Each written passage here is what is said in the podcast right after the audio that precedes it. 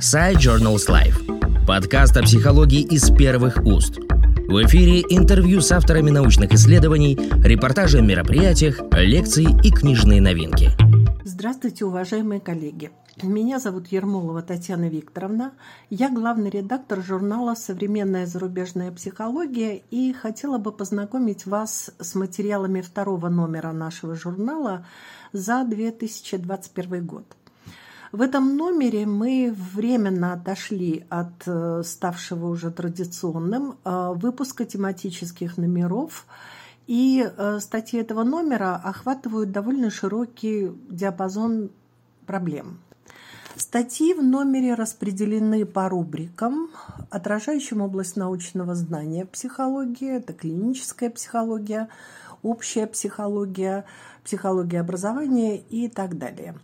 В то же время мы отдаем себе отчет, что такое распределение является достаточно условным, поскольку в современной науке все чаще дают о себе знать тенденции многопрофильности исследований, где иногда самым неожиданным образом связываются с определенной области разных наук – педагогики и психологии, психологии и нейрофизиологии, психологии медицины и так далее – примером этому может служить статья в первой рубрике номера, а, в рубрике «Клиническая психология», которая посвящена проблеме когнитивных нарушений при шизофрении. Данная работа интересна а, тем, что авторы не просто соотносят э, симптомы комплекса когнитивного дефицита с привычными синдромами нарушений мыслительной деятельности при шизофрении, но и предлагают этот симптомокомплекс в качестве диагностического средства,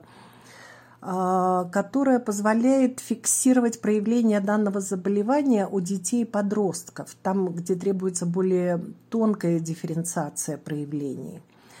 А в несколько необычном ракурсе представлена в этом разделе проблема расстройств аутистического спектра. В частности, в ней поднимается вопрос о культурных и э, религиозных особенностях родителей из стран Африки и Ближнего Востока, как причине, по которой э, стандартные терапевтические приемы работы с аутичными детьми – могут вызывать недоверие или даже активное отторжение со стороны взрослых.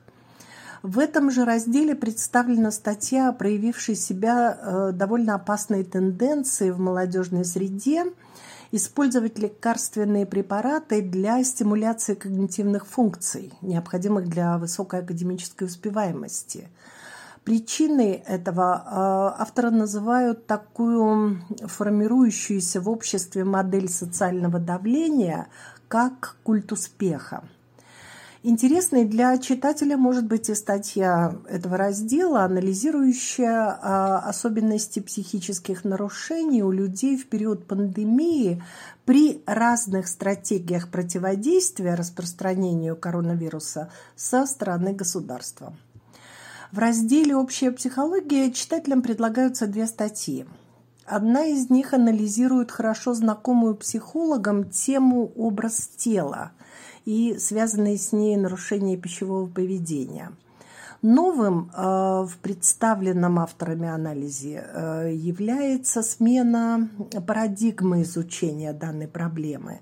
В частности, авторы показывают, что в психологии все больше работ выполняется в рамках позитивной психологии, которая э, ориентирует на развитие представлений о позитивном образе тела как самостоятельном конструкте.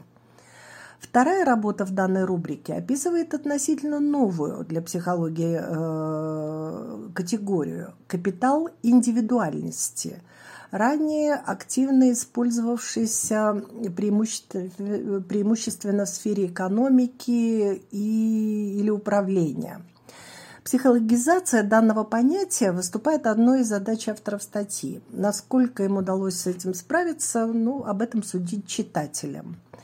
В разделе «Психология специального инклюзивного образования» э, читатели могут познакомиться с данными о том, как, эм, э, какие позитивные изменения происходят в жизни людей с нарушением слуха э, после кохлеарной имплантации и насколько она важна для формирования вот позитивного образа своего физического «я».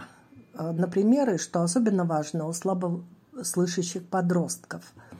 В рубрике нейронауки представлена статья о механизмах диадной синхронизации – которая может быть интересна широкому кругу читателей, а, несмотря на кажущуюся такую специфичность анализируемой проблемы, поскольку а, этот механизм, по мнению авторов, лежит в основе очень многих способностей человека, например, его способности к обучению, эмпатии, налаживанию отношений с окружающими, привязанности и так далее – Рубрика «Психология образования» представлена в номере статьей о малоизученной в России практике использования театрализации как э, такого своеобразного многовекторного средства, позволяющего комплексно решать задачи развития, обучения и э, социализации на всех уровнях образовательного процесса. Еще одна статья, которая, на наш взгляд, будет интересна читателям, посвящена проблеме выгорания у школьников и студентов.